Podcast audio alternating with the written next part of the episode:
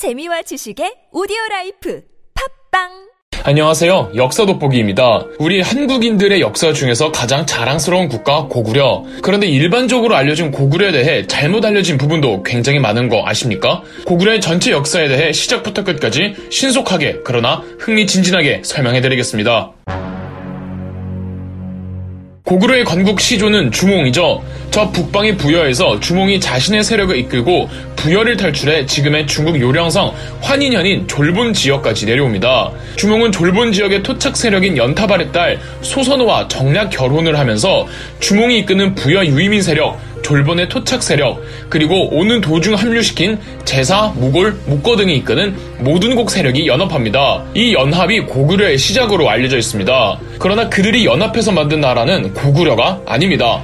더 정확하게 말하면 그들이 연합해서 새롭게 탄생시킨 건 고구려가 아니라 게르부입니다. 고구려는 주몽이 새로 지은 국명이 아니고 주몽이 부여를 탈출하기 훨씬 이전부터 이쪽 동네를 지칭하는 지명이었죠. 당시 고구려로 불리던 지역에는 수많은 부족들이 분포하고 있었고 주몽이 소선호와 결혼하면서 새롭게 조직한 게르부 는 이 고구려를 구성하는 부족들 중 하나였던 겁니다. 따라서 초창기 고구려의 역사란 주몽과 소선호가 함께 조직한 이 게르부가 다른 부족들을 통합시켜서 고구려의 유일무이한 패권 부족이 되는 과정이라고 보시면 됩니다. 게르부가 만들어지기 전에는 고구려에서 제일 강한 부족은 비류국이라고도 알려진 연노부였습니다. 그래서 중국 측 기록인 삼국지를 보시면 본래 고구려는 연노부에서 왕이 나왔는데 점차 미약해져 게르부가 대신하였다고 나와 있습니다. 중흥이 내려오기 전까지 고구려의 주인은 연노부였는데 주몽이 게르부를 조직하면서 이 게르부가 신흥 강조로 부상했고 주몽은 연노부까지 통합하게 됩니다. 그러나 어디까지나 통합이었지 멸망시킨 건 아니었습니다. 게르부와 연노부 연맹에서도 이 연노부가 게르부의 부족장을 섬기긴 했지만 연노부의 힘은 절대 무시할 수 없는 것이었습니다. 그런데 게르부에서 몇 번 내분이 있었습니다. 첫 번째는 주몽이 게르부의 1대 부족장으로 있을 때 주몽의 고향이었던 부여에서 자기 아들과 2차 부여 유이민 세력들이 옵니다. 주몽은 이 2차 유이민 세력들을 이끌던 친아들 유리를 다음 후계자로 임명하려 했는데 그렇다면 왕비 소선호 등이 이끄는 토착 세력들의 입장이 애매해지겠죠. 게르부의 2대 부족장 자리를 두고 부여 세력과 졸본 토착 세력 간에 내분이 있었고 일단은 유리가 이 경쟁에서 이겨 2대 부족장 자리를 차지합니다. 소선호 등의 토착 세력들은 고구려를 이탈하고요. 아무리 유리가 경쟁에 승리하여 게르부의 2대 부족장이 되어도 어, 경쟁이 있었기 때문에 부족장으로서의 권위가 그렇게까지 안정적이지 못했습니다. 그래서 유리왕은 정치적 기반을 위해 연노부 부족장의 딸과 결혼해 연노부와 연합하고 유리왕은 졸본 토착계 영향력을 약화시키기 위해 수도를 졸본에서 압록강을 맞대고 있는 국내성으로 천도합니다. 게르부의 두 번째 내부는 조금 시간이 지나서입니다. 게르부의 1대부터 5대까지의 부족장들은 주몽의 직계 자손들로 추정되는 해시 집단이 세습을 했는데 이 6대 부족장은 게르부 고시로 바뀝니다. 이후론 고구려가 멸망할 때까지 게르부 고시가 독점을 하게 되는데 5대에서 6대로 넘어갈 때 게르부 의 유력 가문이었던 고시가 해씨를 몰아내고 부족장 자리를 찬탈한 것으로 보입니다. 또 찬탈이기 때문에 권력 기반이 부실했을 것이고 6대 부족장이 된 태조왕은 안정적인 권력 기반을 위해 연노부와 또 손을 잡습니다. 이후론 이 게르부 내에서 친연노부파와 반연노부파가 대립을 하는데 9대 왕이었던 고국천왕은 연노부에서 벌어진 반란을 진압하면서 연노부 내 세력가들은 줄줄이 목들이 날아갔고 막대한 재산도 몰수되어 게르부 국고로 들어가게 됩니다. 이렇게 몰수한 연노부 재산을 바탕으로 고국천왕이 실시한 정책이 한국 최초의 사회복지 정책인 진대법이었던 거죠. 이로써 고구려가 대통합이 되었고 게르부의 부족장이 고구려의 유일무이한 왕 으로 군림한 겁니다.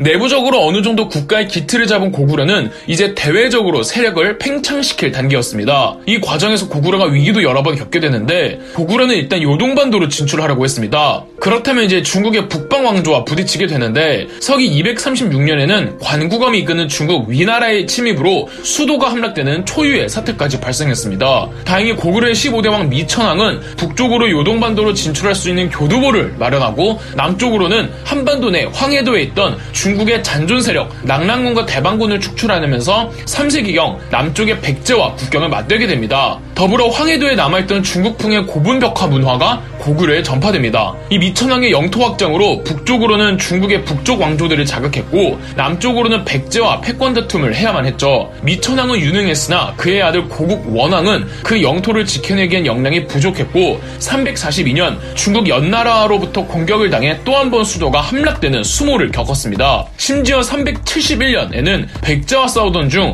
고국 원왕이 현장에서 화살을 맞아 전사합니다. 이렇듯 4세기 고구려는 대외적인 요인으로 인해 절체절명의 위기의 상태에 빠지게 됩니다. 이렇게 국가적 위기인 상태에서 고국 원왕의 아들 소수리망은 아버지의 복수를 선택하기보단 민심을 수습하고 분열된 국론을 통합하는 등 내치를 다지는 일에 전념합니다. 예컨대 372년 불교를 국가 종교로 공인화하고 교육기관인 태학을 설립해 인재들을 양성해냅니다. 373년에는 성문화된 법 율령을 반포해 고구려의 행정적 기틀을 마련해냅니다. 소수리망의 이런 노력을 기반으로 그의 조카이자 고구려의 19대왕 한국인이 가장 사랑하는 정복군주 광개토대왕이 392년 즉위합니다. 광개토대왕은 고구려 동서남북 전부 쭉 뻗어나가 재위기간 약 20년 동안 64개의 성과 1,400개의 마을을 함락해내는 기염을 토해내죠.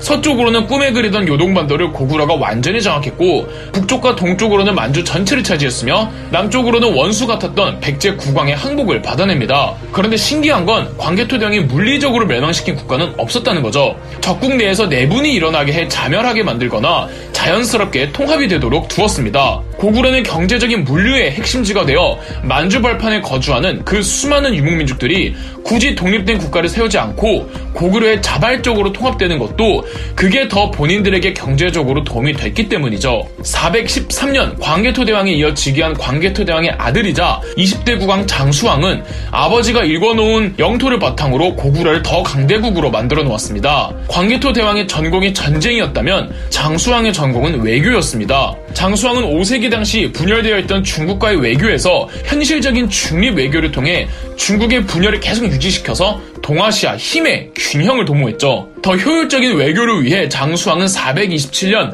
기존의 수도였던 국내성에서 훨씬 더 밑으로 남하해 지금의 평양으로 수도를 옮기죠. 밑에 백제가 날뛰자 장수왕은 475년 백제의 수도였던 지금의 서울을 함락시켰고 심지어 지금의 충청도까지 내려갑니다. 당시 동아시아는 고구려가 독보적으로 국제정세를 드라이브하고 있었습니다. 이래서 5세기를 고구려의 전성기라고 하죠. 장수왕 이후로 고구려는 문화적으로도 찬란한 전성기를 맞습니다. 계단식 돌무지 무덤이 만들어지는 대신 중국으로부터 처음 영향을 받은 고분 벽화가 이제는 고구려만의 개성 어린 벽화들로 재탄생합니다. 무용총, 사신도 그림이 대표적이죠. 단 장수왕의 평양천도는 예상치 못한 부작용을 낳기도 했습니다. 이전 수도였던 국내성 기반의 귀족들과 새로운 수도 평양성 기반의 귀족들 사이에 알력 다툼이 발생한 겁니다. 이러한 내부는 장수왕 사후 더욱 심각해지면서 고구려의 국력을 약화시키는 계기가 됩니다. 백제의 왕이 중국의 황제에게 보낸 국서에는 지금 거련의 죄로 고구려는 어육이 되었고 대신들과 호족들의 사륙됨이 끝이 없어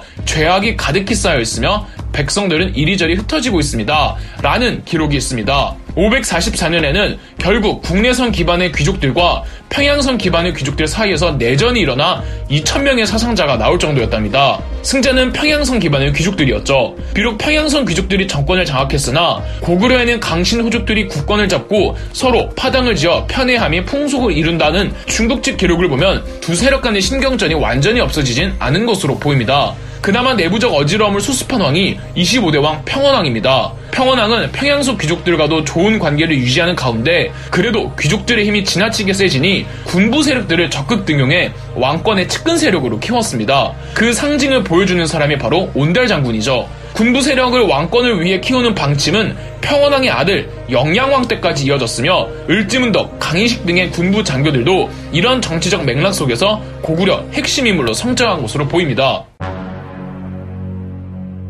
왕권을 위해 등용된 군부 세력과 평양성 기반의 귀족들이 그렇다고 완전히 척을 진 사이는 아니었습니다. 이들은 외교적으로 강경 노선이라는 방침을 취하고 있었습니다. 때마침 중국에선 고구려가 그토록 견제했던 단 하나의 통일된 왕조 수나라가 등장해 외교적으로 강경 노선을 취하고 있던 고구려와 부딪힐 수밖에 없었고 612년 수나라의 2대 황제 수양제가 무려 113만 대군을 동원해 고구려로 쳐들어옵니다. 113만 명이란 규모는 이후 세계 1차 대전이 일어나기 전까지 깨지지 않습니다. 그러나 수양제의 비효율적인 군대 운용 때문에 대규모 병력은 오히려 단점으로 작용해 고구려의 성 한 개도 함락시키지 못했고 30만 명의 발동대는 을지문덕 장군에게 살수대첩으로 제대로 털리죠. 30만 명 중 2,700명만 살아 돌아갔다고 합니다. 어, 무리한 대외 원정으로 수나라는 자멸해버리고 그 빈자리를 당나라가 메우게 됩니다. 고구려에선 영양왕이 죽고 그의 동생 영류왕이 즉위하는데 이 영류왕은 극단적 평화주의자였습니다. 따라서 강경 외교론을 펼치는 군부 세력과 평양선 기반의 귀족들을 멀리하고